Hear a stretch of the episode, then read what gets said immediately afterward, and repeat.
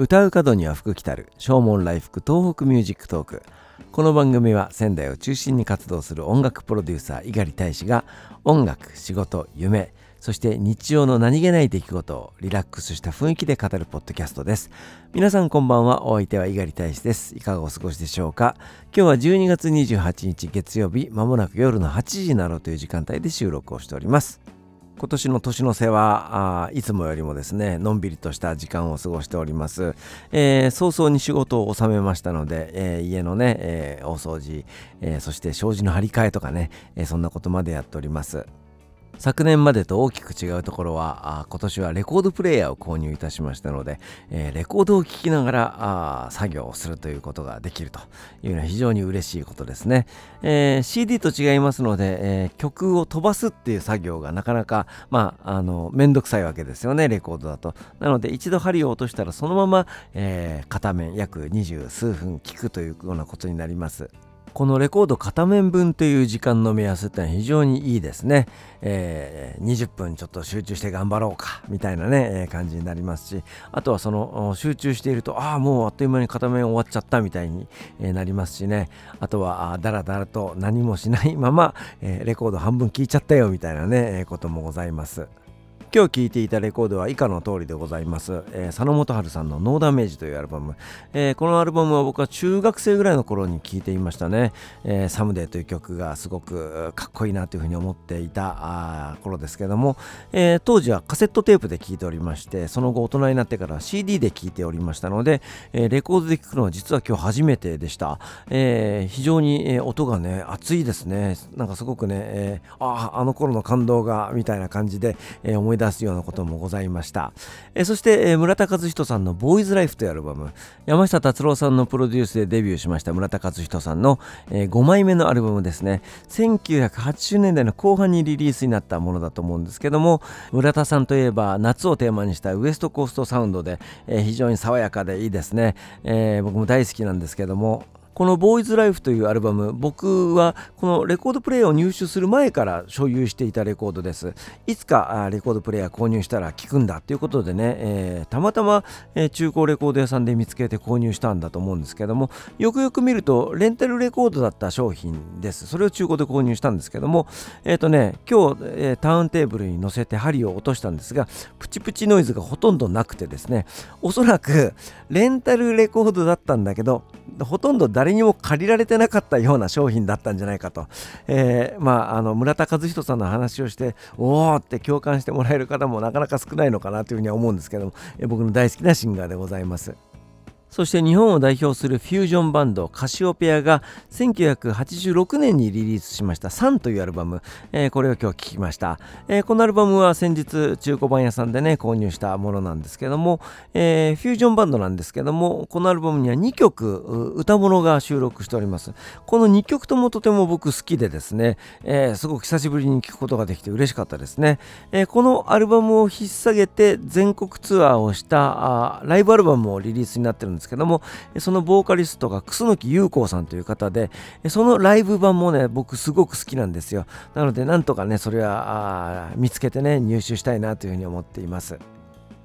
そして今日大掃除中に聴いたレコードもう一枚はですね、えー、富田ラボというアーティストのシップランチングというアルバムになります、えー、富田圭一さんという音楽プロデューサーの、まあ、ソロユニットなんですけどもね、えー、年齢は僕よりも6つぐらい上58歳ぐらいですけども、え非常に、えセンスのあるですね素敵な曲を作ったりアレンジをされる方です。音楽プロデューサーとして1997年にキリンジを手掛けましてそして2000年には misia の、えー、エブリシングこのアレンジをされます。これがすごく良くてですね、えー、その後2001年には中島美嘉さんのデビューシングル「スターズだったりとか SMAP バードさん、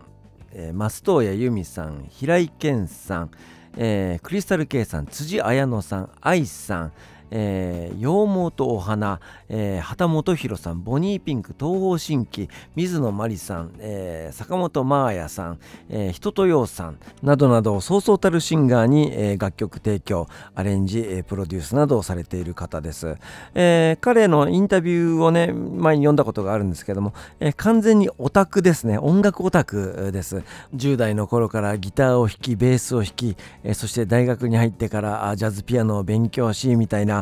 感じで、音楽の知識を培っていった養っていったという方です。彼の何がすごいかっていうとドラムは打ち込みなんですけども、えー、サンプリングを使っていますので、えー、実際にドラマが叩いたスネアの音や、えー、シンバルだったりとかそういったものをプログラミングで鳴らしてるんです。なので、えー、実際にドラマが叩いたようなグルーヴ感を打ち込みで表現することができる。それ以外のベースギターピアノそういったものもほとんど一人で演奏してますしコーラスも歌います、えー、なのでオーケストレーションのストリングングスとホーンセクション以外はほとんど1人で演奏しているようなマルチプレイヤーぶりですね、えー、そのクオリティも素晴らしいんですけども、えー、僕もそうやってその自分でね、えー、レコーディングする時とかにはピアノ弾いたりギター弾いたり、えまあ、ベースもキーボードでね弾いたりするので、非常に共感するところがあって勉強になるなというふうに思っています。彼の和音感だったりとかオーケストレーションのアレンジだったりとか、えー、本当にすごいなというふうに思って、えー、参考にしたいなというふうにね常々思っています。